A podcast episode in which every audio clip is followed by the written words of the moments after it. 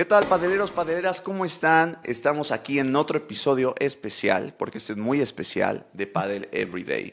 ¿Por qué? Tenemos a una invitada de lujo, una invitada que, eh, para no hacerles el cuento largo, porque es, es una eminencia en este mundo del pádel, ha sido la única mexicana en el top 100 a nivel mundial, en la WPT y otros, otros circuitos. Y tenemos a la mismísima Ana María Cabrejas. ¿Cómo estás? Hola, pues muy contenta. Muchas gracias por la invitación y encantada de estar aquí con ustedes. Muchísimas gracias a ti, Ana. La verdad es que estamos bien emocionados porque eres la segunda entrevista eh, que hacemos en este podcast y la primera mujer.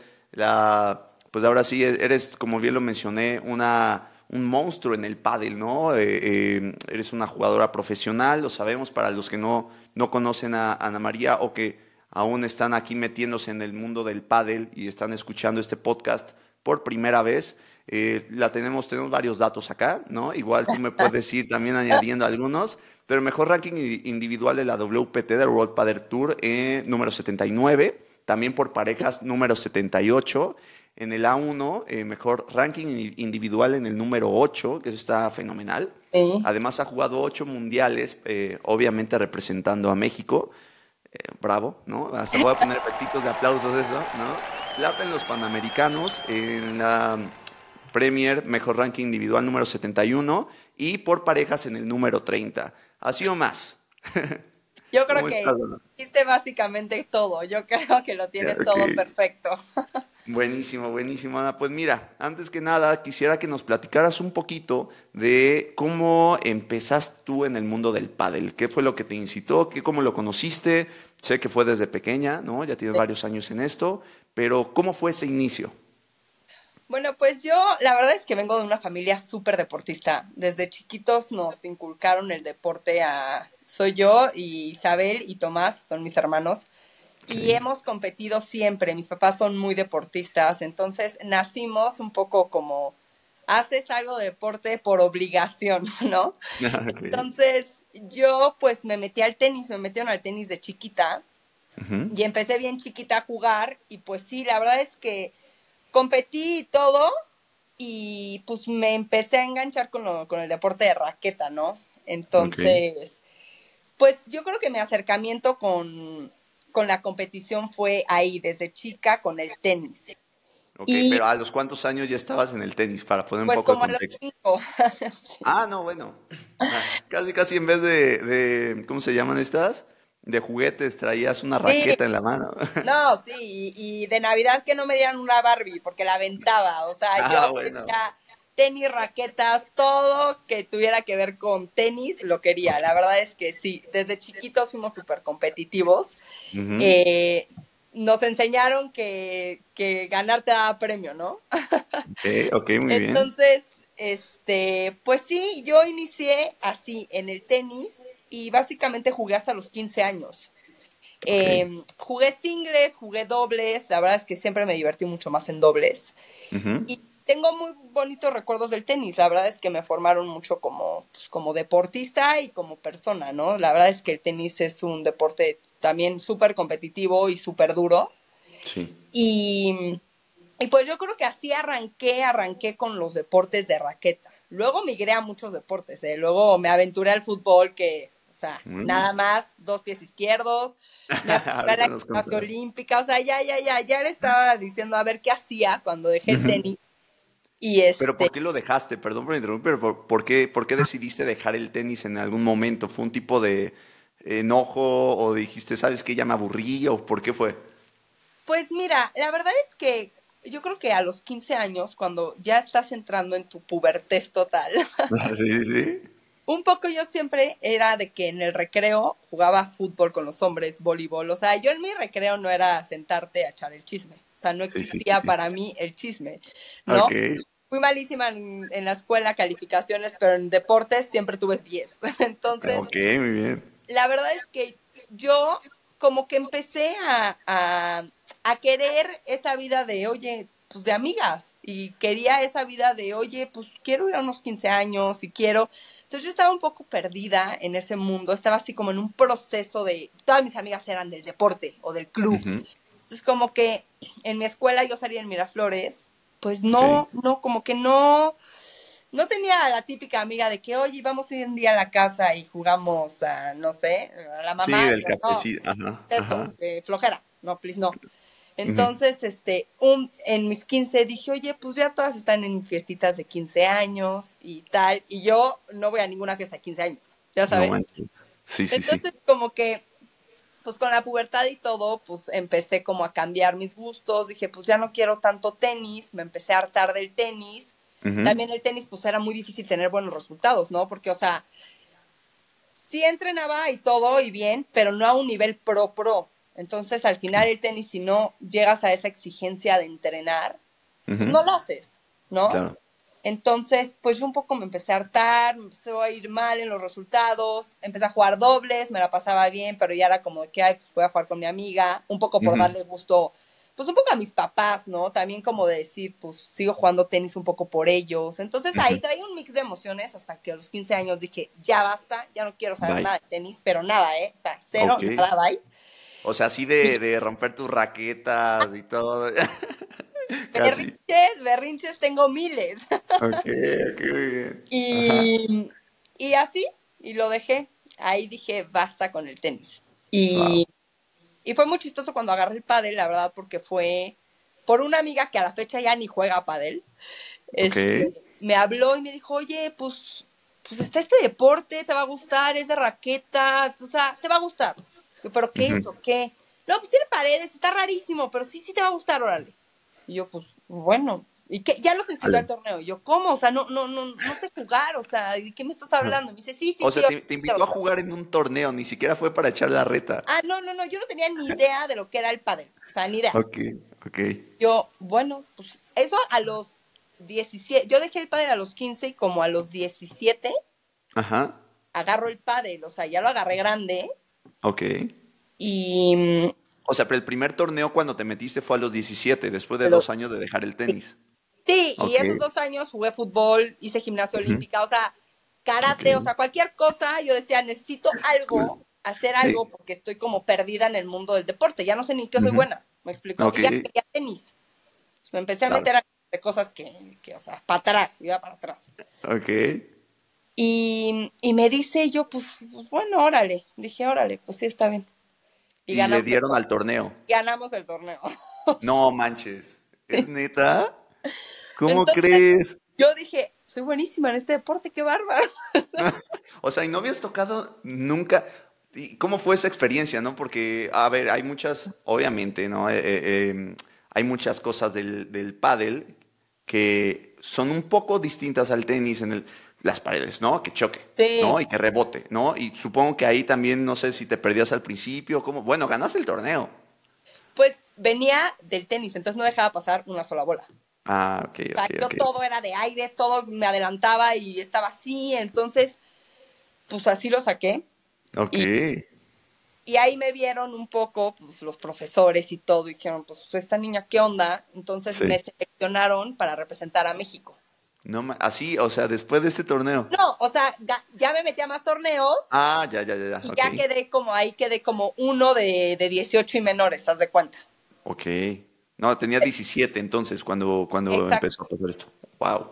Entonces de ahí me agarran y de ahí ya consigo una compañera, porque mi amiga no jugó, o sea, jugó dos veces también en su vida, o sea, X. Ok. ¿Pero ella ya jugaba tenis antes o ella no jugaba tenis? Ella sí, me parece que sí jugaba algo de tenis. Sí. Ok. Y ahí me meten con una compañera que se llamaba Ana, bueno, Ana, este, ella ya entrenaba pádel, o sea, ya era una chica que jugaba pádel. Sí. Y empezamos a jugar juntas de ahí y quedamos uno de México y nos llevan al Mundial de Menores, que fue mi primer Mundial, como el Mundial de Menores. Sí, sí, sí. Oye, pero para esto, ¿cómo fue la...? Eh, eh, porque ya vamos así súper rápido y, me encanta, pero ¿cómo fue con tus papás cuando les dijiste? Porque evidentemente eras menor de edad todavía, ¿no? Eh, y entonces le decías, a ver, tenis bye, pero está esto que se llama paddle, acabo de ganar un torneo, me seleccionaron, me voy. ¿Qué dijeron?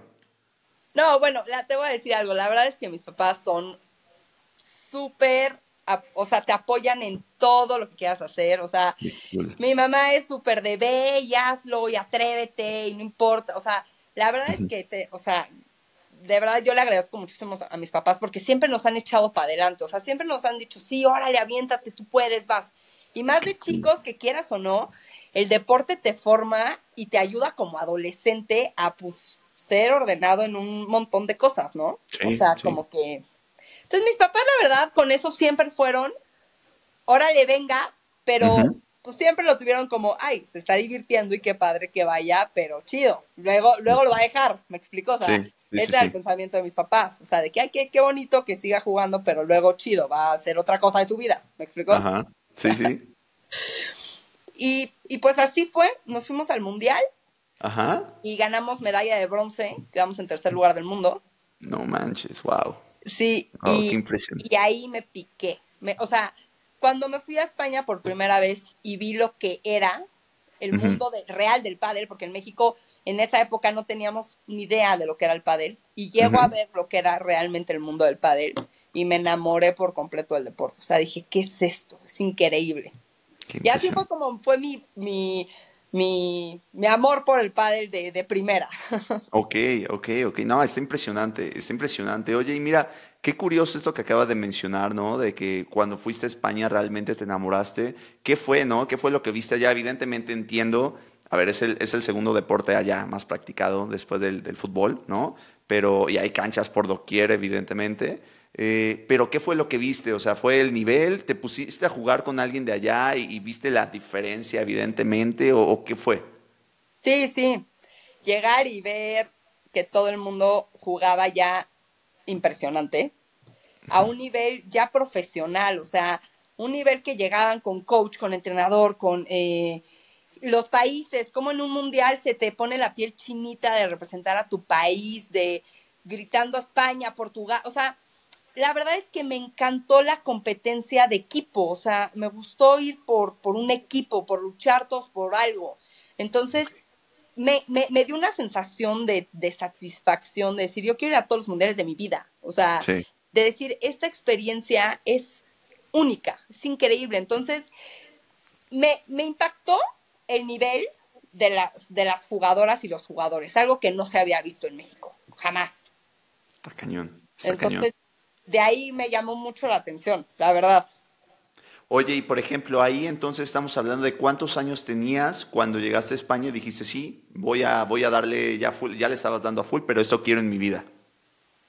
Pues ahí fue a los 17 años. Luego, ah, luego pues ya salgo de la escuela y entra mi época. Ah, perdón, perdón. O sea, estabas estudiando al mismo tiempo que todo esto. Ah, wow, muy bien. Sí, ahí estaba en la escuela y pedía permiso de que, oye, voy a faltar una semana y ya sabes. Voy a representar a mi país. Ah, claro. ok. Y eso es chistoso lo que dices, porque muchas escuelas no lo entienden. Está sí, porque muchas, en mi escuela me costó muchísimo trabajo, o sea, me decían como, no, pues no, tu prioridad es la escuela. Claro. Entonces era un drama que mis papás tenían que ir a hablar y pelearse y que por favor, que va por México y la escuela no me da igual, o sea, nos da igual, ¿sabes? Está, está bien cañón y creo que es un punto bien importante que además nos, nos diferencia con muchos países, a ver, eh, no quiero decir eh, o escucharme así como de primer mundo y así, pero sí, o sea, por ejemplo, ¿no? el mismo Estados Unidos que en todas las series de televisión, Netflix, HBO, donde sea, nos lo muestra, ¿no? Hay becas deportivas mucho más fáciles para que entres a una universidad top, eh, y el apoyo de, chavitos, ¿no? Obviamente, si estás en, el deporte, hay mucho más apoyo a futuro que simplemente en México, que la verdad es que no. Entonces, sí, sí, sí está cañón. Totalmente, totalmente. Y Oye, qué cañón que. Ajá esa fue la etapa que como que yo seguía en la escuela. Entonces era algo muy divertido para mí, porque yo seguía estudiando en prepa, eh, increíble con mis amigas del padre, o sea, era una época muy fácil para mí, ya sabes, o sea, jugar, era fácil. ¿Cuántas horas le dedicabas, por ejemplo, ahí, ya que estabas a los 17 años, estabas en la prepa, ¿no? ¿Cuánto le, dedicabas? Porque me imagino que mínimo al mes debías tener un torneo o hasta más, ¿no? A la semana, ¿cuántas horas le dedicabas de, no solo entrenar, hablemos de entrenar de, de, reta, de esto, de bla, bla, bla, al pádel. Pues mira, la verdad es que entrenábamos poco. O sea, entrenábamos yo creo que igual y pues puede ser tres, cuatro veces por semana. Ok, ok. No era algo profesional. En México no era un hobby. La gente se lo tomaba de hobby. Entonces, ese era el problema. Llegabas a un mundial y te metían una paliza porque esta gente no se lo tomaba de hobby. Sí, era su día a día, era su estilo de vida, era su parte de ellos. Sí. Entonces en México la verdad es que para nosotros era así entrenábamos y teníamos físico. Yo venía del tenis, entonces un poco sí tenía las bases, pero un entrenamiento profesional en México no existía. O sea, teníamos buenos profesores y todo, pero no existía. Entonces para nosotras era, era diversión, o sea, ir a jugar y diversión. O sea, eso cambió cuando ya me fui a jugar profesional, pero así fue muchos años aquí en México. ¿Cuándo fue ese cambio? ¿Cuándo viste ese cambio en México? No, no solamente en, bueno, evidentemente lo primero que ves es en tu entrenamiento y todo, pero me refiero a ¿cuándo viste ese cambio de, ok, ya en México se lo están tomando en serio? Pues te voy a decir que yo creo que hace como, ¿qué será? Yo me fui hace cinco años, te puedo decir que hace cuatro años por ahí, Okay. Entró un nuevo presidente de la federación y empezó a mover el pádel en México fuerte. Empezó a, hacer un, circuito de menores fuerte, porque eso es la base. Tienes que tener un circuito fuerte de menores para que, o sea, vaya evolucionando el pádel, ¿no? Para que no haya una brecha enorme de, gente ahí perdida, ¿no? Que no, que, no sabe ni si quiere jugar, si no, si es pro. Entonces yo creo que hace cuatro años, si no me equivoco, eh, que este que agarraron la, la federación han impulsado mucho el deporte, el pádel en México, ya dando premios. O sea, ¿qué pasa? Antes no, no ganabas nada, o sea, no ganabas un premio económico de nada, entonces era gasto, gasto, gasto, gasto, gasto, gasto, gasto, ¿no? Sí, y ahorita la verdad es que eh, se, ha movido mucho la federación para impulsar, ya hay muchísimos menores, hay una cantidad de menores en México que en mi época no existían, no existían, jamás. Entonces, Ahorita yo ya lo veo mucho más pro, o sea, ya se está ganando dinero del padre, por torneos, por etc. O sea, y eso es que viene a hacer un trabajo de cuatro años. Y apenas hace dos años o tres, ya en México lo veo mucho más profesionalizado el pádel. O sea, hoy en día, ¿tú crees que, que, una jugadora, un jugador de pádel puede estar viviendo realmente del pádel? O sea, de estar jugando, metiéndose a torneos y demás, como deportista. Pues mira, yo te voy a contar un poco mi experiencia del de buscar apoyo, ¿no? Porque creo que esa es una cuando yo decido irme a jugar profesional, yo tenía una, ya una carrera, llevaba seis años chambeando. O sea, yo ya tenía, o sea, seguía representando a México y todo, pero te digo, seguía siendo un hobby para mí, que sí entrenaba, pero también entrenaba triatlón. Y también hice dos medios Ironmans y me entrené para otras cosas. O sea, no estaba, no estaba en eso, me explicó, estaba en sí, cosas. 20 cosas, o sea, y salía y me iba de fin de semana de fiesta y regresaba y entrenaba y me metía un torneo y lo ganaba o lo perdía o llegaba a la final, o sea, seguía estando así como medio perdida en el mundo. Sí, no estaba en el foco 100% de, de, ti, ¿no? Era, era, ok, me importa, lo hago muy bien, pero mi 100% no está ahí ahorita. Mi 100% no estaba ahí.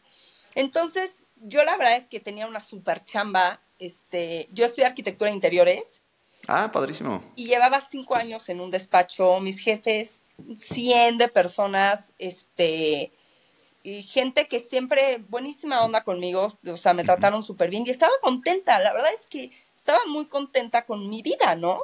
Sí. Y me fui a jugar un mundial a Portugal. Y en Portugal regreso, ya tenía 26, 25, sí, como 25, 26. Regreso y le digo a mis papás, es que bueno, yo pensando y dándole vuelta, dándole vuelta, dice, es que quiero intentarlo, o sea, quiero irme, quiero intentar eh, mejorar, o sea, quiero yo intentar ser mejor jugadora, o sea, no me puedo quedar aquí, o sea, como que todavía no me saciaba, o sea, decía, no, no quiero.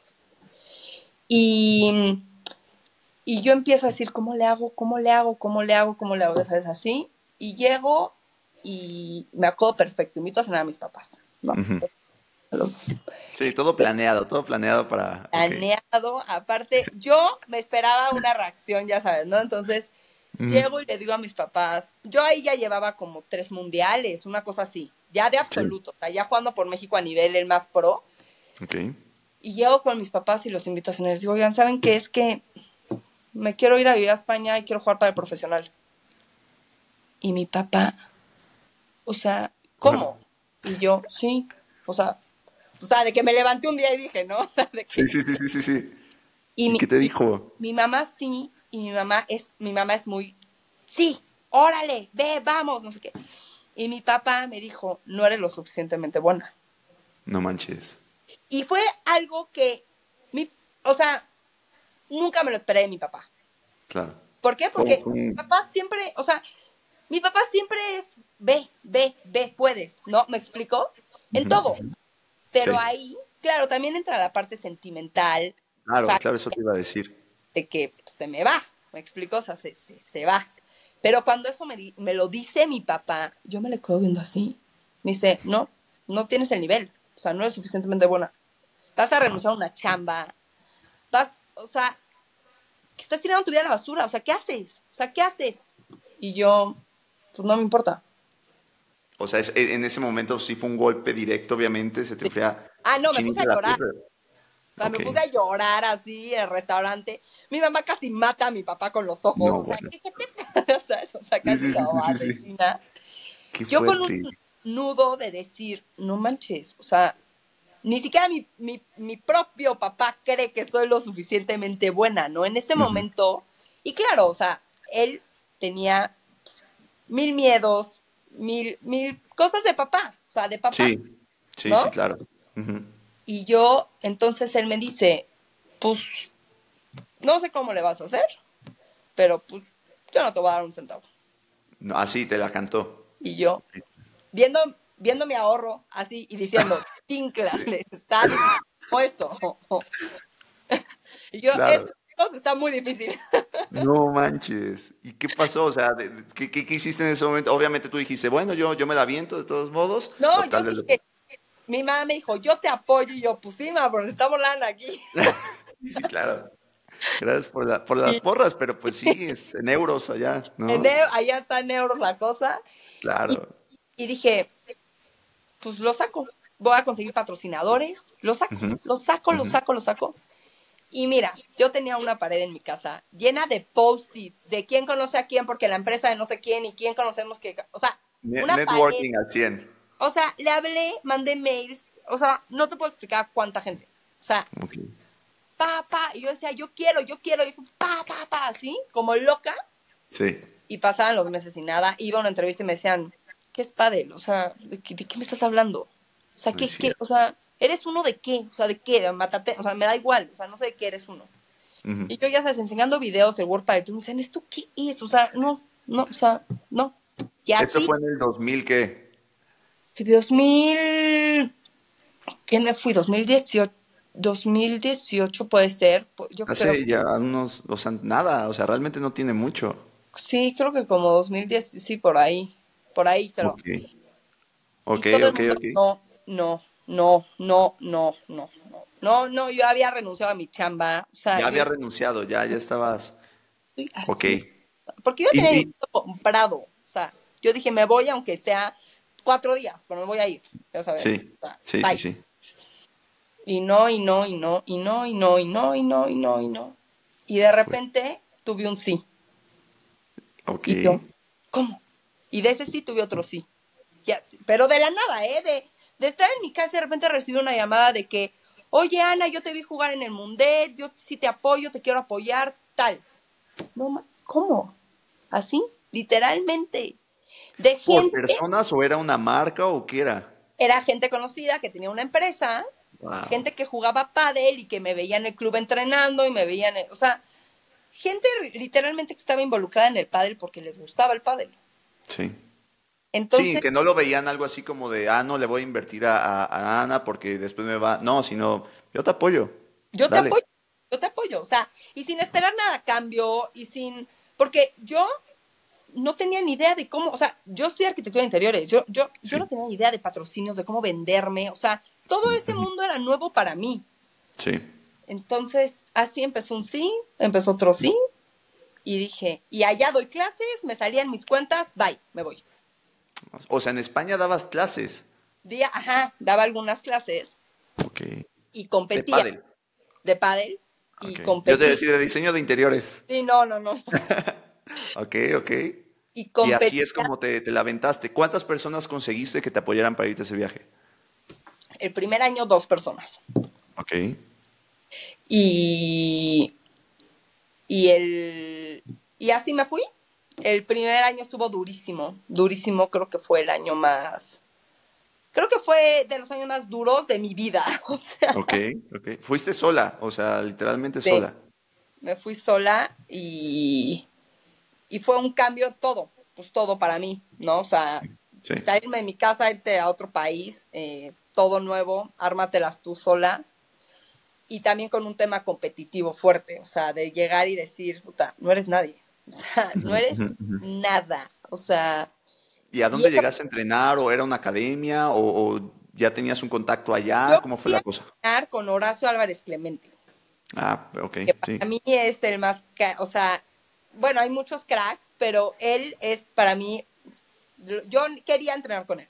Entonces, un amigo que tenía en común eh, de los mundiales entrenaba con él y me dijo, déjame hablar con él. Y ok. Me dijo, mira, no entrena mujeres, pero wow. ser una excepción contigo. Ok. ok, órale. En esa época creo que él acababa de entrenar, acaba de ser entrenador de Ceci Reiter y Carolina Navarro. Wow. Entonces, había terminado la época con mujeres y estaba muy metido con los hombres. Mm, ya, ya, ya, con razón. Sí, y yo llego y a ver, Anita, Horacio, hola, te empiezo a pelotear. Me dice, o sea, tú no sabes jugar padre. Y yo, no manches, así te lo digo. Y yo, ¿cómo? Sí, sí, tipo, ¿cómo? de acá está mi ranking de México y el brother, no sabes, o sea, no tengo ni idea. Y yo, desde cero, ¿sabes qué es desde cero aprender todo? O sea, me ponía... Más desaprender, ¿no? Todo lo que ya tenías. Wow. O sea, me ponía un pique aquí con una mochila para el golpe así cortito, así, amarrada un mes.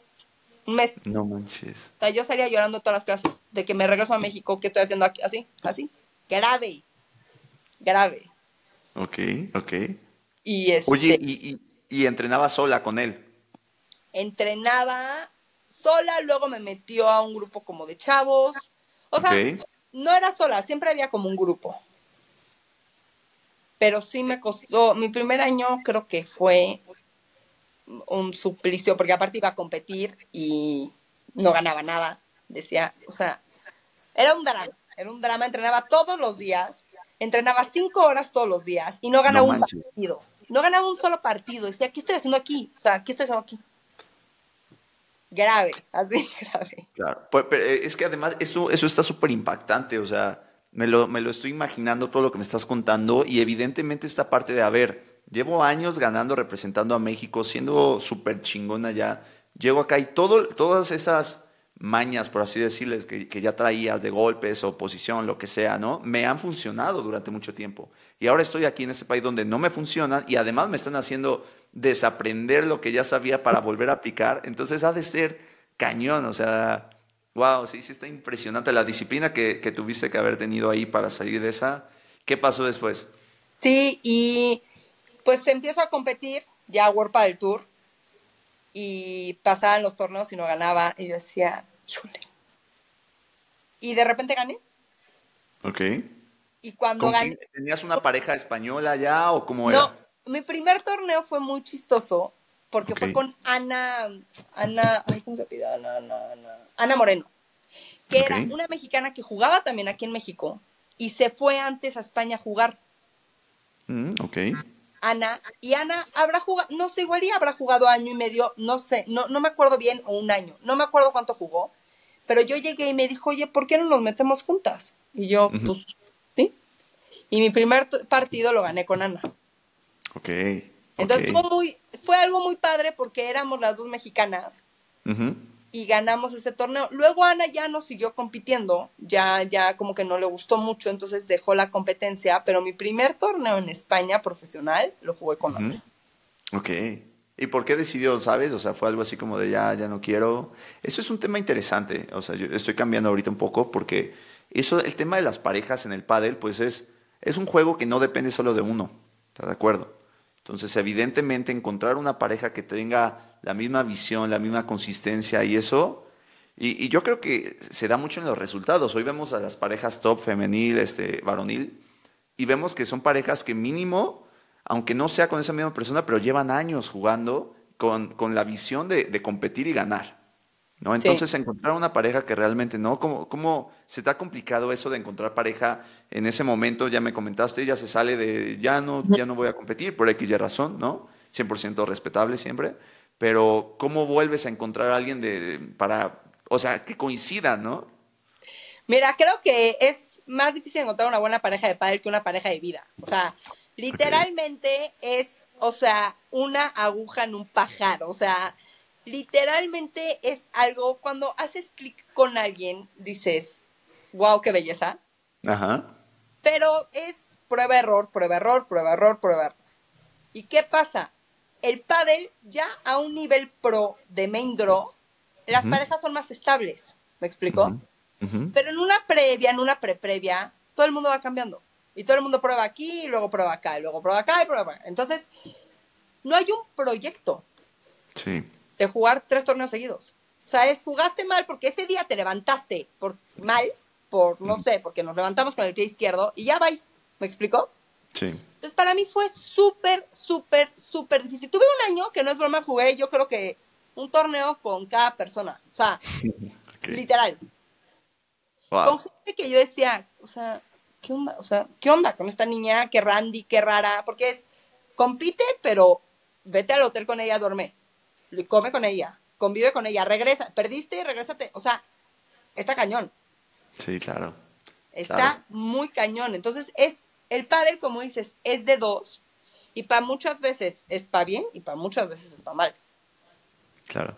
Entonces, Oye, y este tema, ese, tema que acaba de decir está bien curioso porque eh, en otras entrevistas, ¿no? Me han estado platicando y yo, yo juego padel a un nivel, no un nivel profesional, evidentemente, pero sí pasa mucho que juegas con alguien y te quiere corregir. En, ah. niveles, en niveles pro supongo que ha de ser más así de güey, ¿no? Pues ¿Cómo? no es tanto una corrección, pero por ejemplo, pues tú percibes las cosas de una forma y yo las percibo de otra. Claro. Y hay veces que tengo compañeras que haz de cuenta, yo estoy diciendo negro y ella blanco, y digo, o sea, estamos viendo otra realidad, ya sabes. Sí, sí, sí, sí, sí cuando ya juegas a un nivel pro en el que estás jugando y está un partido cerrado y todo, todo es de emociones. Aquí ya no es de quién le pega mejor a la bola. Obviamente hay una táctica de juego y, obviamente se hace una táctica, o sea, cuando vas a jugar un partido contra alguien, estudias y dices cuáles son sus fuertes, dónde no hay que tirarle, cómo lo, a quién se la tiramos más. O sea, siempre hay una como táctica, pero ya en el momento del partido, cuando estás set iguales y estás en tiebreak del tercero y llevas tres horas jugando, lo que más funciona es lo emocional. O sea, necesitas una pareja al lado que te diga, venga, tú puedes, eres muy buena, confía, confía, confía. ¿Me explico? Entonces, es muy difícil encontrar una pareja que tire contigo, porque hay muchas parejas que no tiran. Entonces, siempre una agarra como el mando. Siempre hay una que agarra más como el mando de la pareja. Por eso hay muchas parejas que tú ves profesional que son dos mandos. Chocan cañón. O son dos estrellas, chocan cañón. ¿Me explico? Sí, no se complementan, chocan.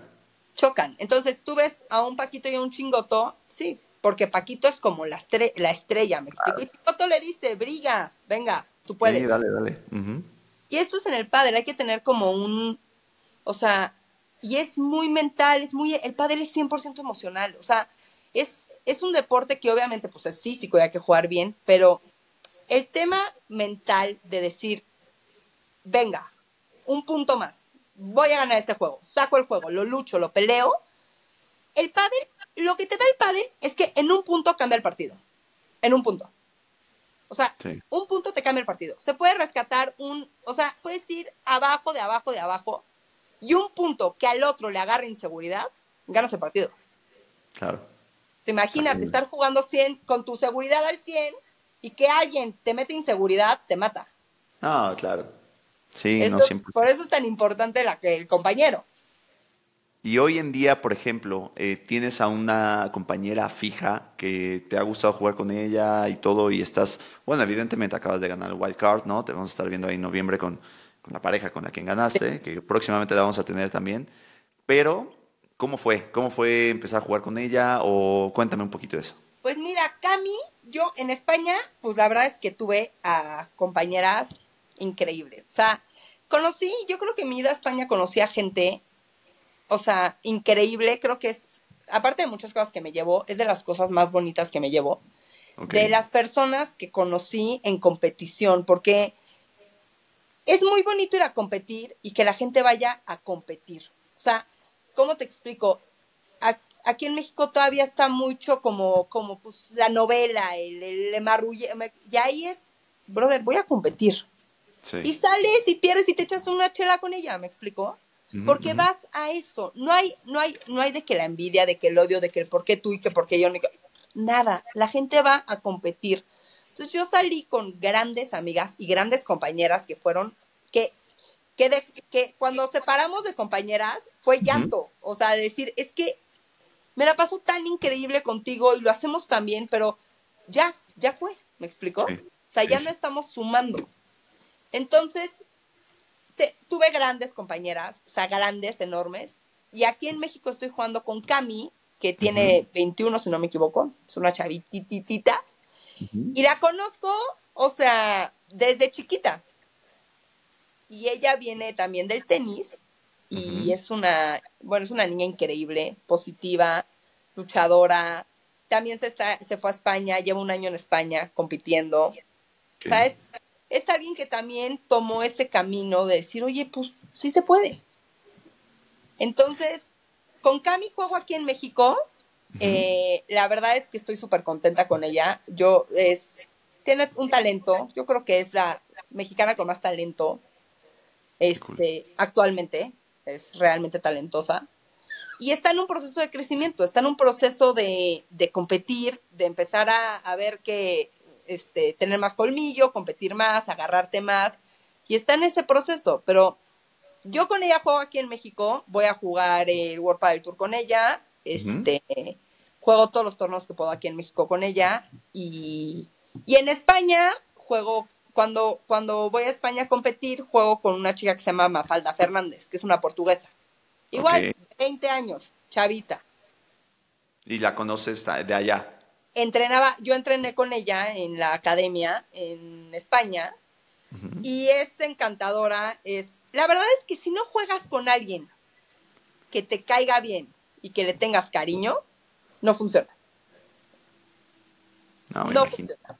O sea, porque tú quieres que ella gane. Sí. Me explicó, dice, yo quiero que ella gane, que ella se emocione, que ella este, compita conmigo, me explico. Y cuando tú no sientes ese cariño que te cae bien o que dices, quiero que las dos crezcamos, te vale. Te sí, es así de X. De que, ay, perdí, bueno, X, perdimos, ya, ya sabes. Claro. Oye, no, está, es muy cañón. ¿Y cuánto tiempo estuviste en España entrenando eh, bien en la academia?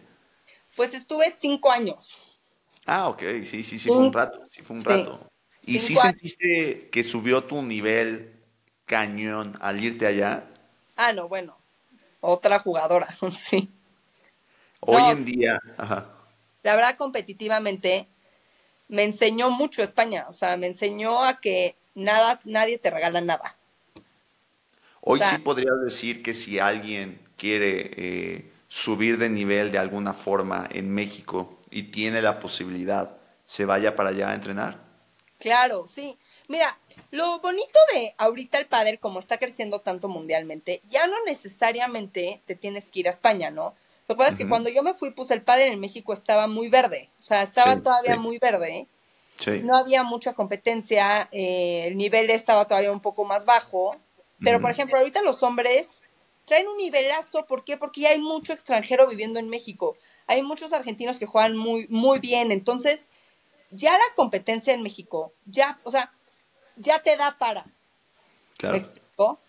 Pero que es un crecimiento a nivel profesional y a nivel personal. Irte a España, sí lo es. O sea, yo, el que, la que pueda o el que pueda, se lo recomiendo ampliamente. O sea, va a cambiar tu forma de ver el pádel y de ver el tema profesional. O sea, te vuelves un profesional.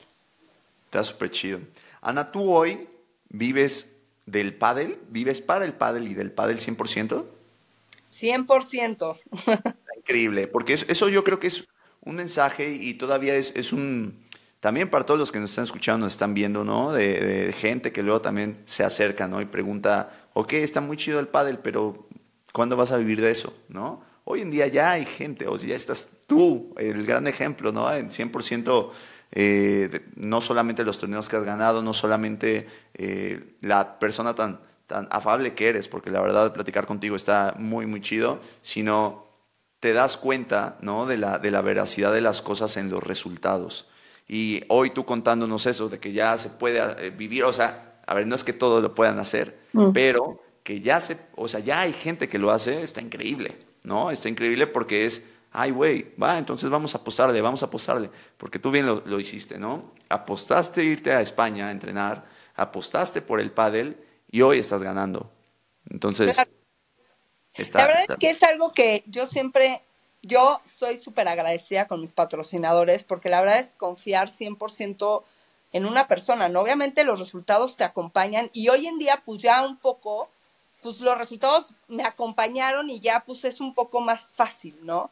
No, no que sea facilísimo, porque no, pero es un poco más fácil. Pero al principio, o sea, los primeros dos años que la gente apostó por mí, que empresas apostaron por mí, realmente fue para, yo me siento muy agradecida con todas estas personas que confiaron en una niña de 26 años que se quería ir a jugar pádel. O sea, imagínate, es como eh, este tipo, ¿y quién? O sea, sí. Ajá, claro. Y confiaron y hoy me ven y les da muchísimo gusto y muchos, a, esa gente la sigo viendo. Y los patrocinadores que tengo me han renovado por dos años, por tres. O sea, tengo patrocinadores que me siguen patrocinando. Qué chido. Entonces, eso para mí es lo que yo cada vez que veo un torneo y veo patrocinadores y veo empresas que se meten y digo, qué increíble, porque es un deporte de más crecimiento a nivel mundial. Sí. Entonces, que empresas apuesten por deportistas, por chavos, por centros de alto rendimiento, por... O sea, habla mucho de las empresas habla muchísimo. Entonces, yo la verdad con mis patrocinadores estoy encantada. Son todo el mundo me ha tratado tipazos, todos los que están detrás. Y, pero sí, yo creo que hay que promover mucho más, este, no solo el pádel, todos los deportes en general, ¿no? Sí, sí. Porque yo creo que México tiene grandes deportistas, grandísimos deportistas. Entonces, yo creo que hay que, hay que apoyarlos. No, 100%, 100%. Estoy totalmente de acuerdo contigo. Eso de que es el deporte con más crecimiento de mí se me hace increíble, ¿no? Eh, padrísimo además. Eh, algo que está bien interesante, por ejemplo, es, yo aquí tienes tu casa en Querétaro y en Ciudad de México, voy y vengo. Aquí en Querétaro acaban de abrir solamente este año como 18 nuevas canchas, ¿no? Y, y centros que están avalados por FEMEPA, que también se me hace súper chido. Porque luego ya sabes que hay escuelas que, ah, sí, yo te doy clase, no sé qué, un güey que pues, no, ni sabemos quién es, y ya que esté avalado, pues evidentemente da, da más confianza. Y bueno, ¿qué decimos de Ciudad de México? También el último año, ¿cuántas nuevas canchas han abierto? ¿No? Eh, yo te quiero hacer una pregunta que, que, es un poco personal, pero creo que también está padre para la gente que está empezando compitiendo, ¿no? ¿Cuál, cuál es tu ritual, por así decirlo? Antes de jugar, no, no, eh, no, un, torneo, sino ya una final, por ejemplo, ¿no? Porque evidentemente tú lo acabas de decir, las emociones deben estar a flor de piel en ese momento, eh, debe de estar algunos angustiados, otros este, nerviosos, emocionados, una, un cúmulo de emociones impresionantes para el cuerpo, para la mente. Entonces, eh, evidentemente hay gente que escucha música, hay gente que se pone a, a leer, yo qué sé. ¿Cuál es, ¿Qué es lo que hace Ana María Cabrejas para un torneo, una final? Mira, yo te voy a decir, yo no es que me ponga, no es, no son, yo, yo no, no sé si lo, no sé si son nervios, puede ser que sí. Es como una combinación entre nervios y emoción, pero yo siempre le he tenido mucho respeto a todas mis contrincantes. Porque en el pádel, teniendo un mal día o medio mal día o regular y el otro teniendo un buen día, te gana. Entonces yo siempre con mis contrincantes me he puesto nerviosa, sea una final, sea una semi, sea una primera de, me da igual. Siempre cuando entro a la cancha es como ese, como ese rush de adrenalina y de decir, venga, o sea, saca tu mejor juego, ¿no? Entonces yo sí tengo un ritual, yo por ejemplo, en las mañanas me pongo una como música, un poco de meditación, ¿no? Pienso como que es como que visualizo el partido, visualizo cómo, cómo, serían mis movimientos, o sea, soy mucho de visualizar cosas. Este, me veo como moviéndome, me veo teniendo ritmo, me veo como contenta, intentando sonreír, sonriente, todo. Y al final escucho una canción, tengo una canción que escucho, siempre lo mismo, como lo mismo, pan con mantequilla y mermelada. Ok. Y por ejemplo, la ropa, este, si, si gané, por ejemplo, si gané un partido importante el día antes, me la tengo que volver a poner. No manches, está buenísimo, ok. o sea que si no se lavó bien, me la pongo mojada. o sea... Le echas desodorante o lo que sea para... Sea el sol así, me la vuelvo a poner como cartón, no me importa, pero se usa la misma camisa, ¿no? Muy bien, muy bien. Y, Está buenísimo. Y antes de entrar a la cancha, me pongo otra vez mis audífonos, un poquito de, de otra vez la misma meditación y digo, va a ser lo que tenga que ser, yo confío. Y ya, ya arranco. ¿Desde cuándo empezaste a hacer ese ritual? Pues fíjate que yo tuve, ahora en España, la verdad es que tuve momentos muy malos. O sea, de, de como tristeza emocional, de soledad, porque yo soy una niña muy familiar, entonces sí, mucho a mi familia. Eh, me sentía muy sola, regresando de un torneo y perdiste, viajaste, estás agotada y llegabas a tu casa y lava ropa. safe zone, claro. Entonces, para mí, sí tuve una época realmente de, pues, de tristeza, o sea, que estaba haciendo lo que amaba, pero triste, como que estaba muy, no sé, me tuve mucho, me costó mucho trabajo y empecé con eso. Empecé un poco leyendo con la meditación, escribiendo, yéndome a todo esto de, lo positivo, piensa en grande, piensa, sueña, eh, todo eso, pero porque llegué a un mal momento. ¿Me explicó? Entonces, de ahí agarré y vi que me empezó a funcionar. Y, y ah, ¿cómo? Ah, pues muy bien, bien, bien, bien, jugaste bien, aunque perdiera, jugaste bien, sí, estuviste a tu 100, sí, entonces de ahí me empecé a meter y pues así, así lo agarré. Está súper cool, está muy padre y la verdad es que de verdad está, es algo que voy a replicar, ¿no? Yo eh, luego, luego pienso, ¿no? ¿no? No tanto con la primera, pero sí con las muñequeras. ¿no? Que luego así de, no, pues esa me funcionó, esta no, con esta no gané, me la voy a poner la que sí, ¿sabes? No, yo hay camisas que las tiro. O sea, que o sea, esta camisa no la quiero volver a ver en mi vida. No manches. Sí, claro. Es que se vuelven amuletos, ¿no? Se vuelven amuletos, esa es la palabra. Sí, se vuelven amuletos. Está buenísimo. Totalmente. Oye, también otra, otra, digo, se nos está pasando el tiempo volando, está padrísimo, pero tengo dos preguntas más, ¿no? Que creo que estaría, estaría bueno para la audiencia, los que nos están escuchando. Las palas, ¿no? Creo que es un punto bien importante, no solamente a nivel inicial, sino ya de forma profesional, evidentemente, y aún más eh, o no, no sé, tú no lo vas a decir. ¿Qué tan importante es la pala en el pádel? Pues mira, hay muchos mitos, la gente habla mucho de las palas, pero te voy a decir la que te acomode, como si cuesta un centavo, dos centavos o cuatro centavos. O sea, realmente es la pala que te acomode. Yo he jugado con muchas marcas eh, por tema de patrocinios y todo. Y te voy a decir algo, le agarras a cualquier pala. O sea, ¿qué puede importar? Sí hay importancia porque unas son más duras, otras son más blandas. O sea, depende tu tipo de juego. Yo juego con, pala blanda. Ok. Porque a mí me gusta la defensa y me gusta sentir, me gusta tener control de la bola. Hay gente que le gusta pala dura, pues porque le gusta pegar fuerte. Sí. Entonces, sí hay cambios en tu estilo de juego, pero no una marca te va a hacer diferencia que la otra. ¿Me explico? O sea, Siempre la que te guste, como, si te gusta la, que sea, la que sea. Hay gente que juega con palas de hace seis años y tiene palas nuevas, pero dice, no, con la que mejor juego es con la de seis años. Listo. ¿Me explico? O sea, es la que te acomode. Sí hay tipos, ¿no? Yo juego con redonda porque soy defensa, me gusta el control, me gusta más control.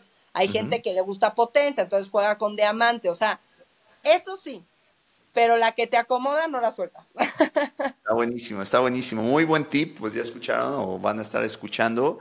Así que no se casen porque además es un negociazo, lo de las palas. Eso también tenemos que, que saberlo, ¿no? Eh, que sale ahora cada mes una, una, nueva versión de la pala que tenías. Pero bueno, cualquier marca, entonces, cualquier forma. le cambian algo ya. Todo el mundo queremos comprarla. No, y además salen con nuevos, con nuevos, este, ¿cómo se dice? Nuevos materiales, que ya no es, ¿cómo se dice? Fibra de carbono 3, ya es 16, ya es 24, ya es no sé qué, ¿no? Y, a mí me, pasa mucho también luego con algunos, algunos colegas con los que juego, algunas chicas también, que compran la nueva pala y tienen como 10 palas y luego la están vendiendo. No, es que no me funcionó. Yo, bueno, está bien, pero son palas que hoy en día, como tú dices, hay de todas gamas, pero esas te cuestan más de 10 mil pesos. Y es así de buena inversión en tu, en tu, en tus palas. Bueno, lo personal yo también. ¿Cuántas, cuántas, esa es una buena pregunta. ¿Cuántas palas tú tienes hoy? O sea, que tengas de, años tal vez o así. Ah, que, que me hayan sobrado de, de otros años, patrocinadores y todo. Las que quieras. Muchísimas. No, hombre, muchísimas, porque aparte yo no la rompo. O sea, porque yo no tengo la potencia para romper una pala. Entonces, o sea, mi cuarto está así de palas. O sea. Luego, luego haremos un, un, este, ¿cómo se dice? Nos mandas una foto para ponerlo también en el, en el podcast. De que quién quiere esta, esta, esta. Ándale, ándale, sí, sí, sí, está buenísimo. Oye, Ana, pues mira, muchísimas gracias de verdad. Eh, a mí me encantaría poder seguir platicando contigo. Me quedé con unas cuantas preguntas, con unos cuantos temas que yo quería conversar contigo, pero me encantaría que tuviéramos otra, otra charla en otro episodio, que esta sea la parte uno si te animas, obviamente, y hasta puede ser después del World Padel Tour que va a ser en México en noviembre. Por allá nos estaremos viendo primero Dios también. Todo el apoyo, de verdad es que eres una, una persona no solamente eh, talentosa, sino por lo que he visto y por lo que he estado escuchando ahorita al interactuar contigo, pues 100% eh, real, ¿sabes? Y creo que eso es bien difícil de encontrar una persona. Eh, mis, mis respetos, de verdad, muchísimas felicidades porque también ha sido una, no, un emblema, sino un ícono, ¿no? Y hasta ídolo, seguramente, de muchas personas y lo seguirá siendo en México, en el mundo del pádel y también en otros rubros. Ya veremos después qué tal lo de diseño de interiores. Me ayudarás a, diseñar algún set, seguramente muy bueno también. Y espero que te hayas pasado increíble aquí en Padel Everyday. Eh, no sé eh, si quieras compartir algo último para nuestra audiencia. No, pues la verdad es que mil gracias. Yo siempre, mil gracias por las plataformas cuando, o sea, estoy súper agradecida porque me gusta contar mi historia y me gusta que lo escuchen chavitas y chavitos y que se animen y que escuchen mi historia y que digan, pues sí se puede, porque creo que tenemos que apoyar este deporte que aparte es mexicano, es nuestro. Entonces, sí, me encanta que me inviten y mil gracias porque cualquier plataforma... Eh, a mí me encanta que me puedan escuchar, que escuchen mi historia y que más chavitos se animen a competir, a meterse a torneos y a, pues, no sé, a, representar a México. La verdad que es algo que llena de orgullo. Ah, está súper chido, súper chido. Y por último, ¿cuáles son tus redes sociales para también que ahí tenerlas y, que te podamos estar siguiendo? Yo ya te sigo, pero bueno, toda la banda que nos está escuchando. Eh, pues Ana María Cabrejas en Instagram, en Facebook creo que estoy Ana María Cabrejas, en Twitter creo que estoy igual, creo que en todos lados estoy igual. Excelente, no va a ser difícil encontrarte entonces. estoy así creo que en todos lados y, pues bueno, pues muchísimas gracias. No, muchísimas gracias a ti. Un fuerte abrazo, muchas gracias a los que nos escucharon. Nos vemos a la próxima. Yo soy Tate, aquí en Padel Everyday. Bye.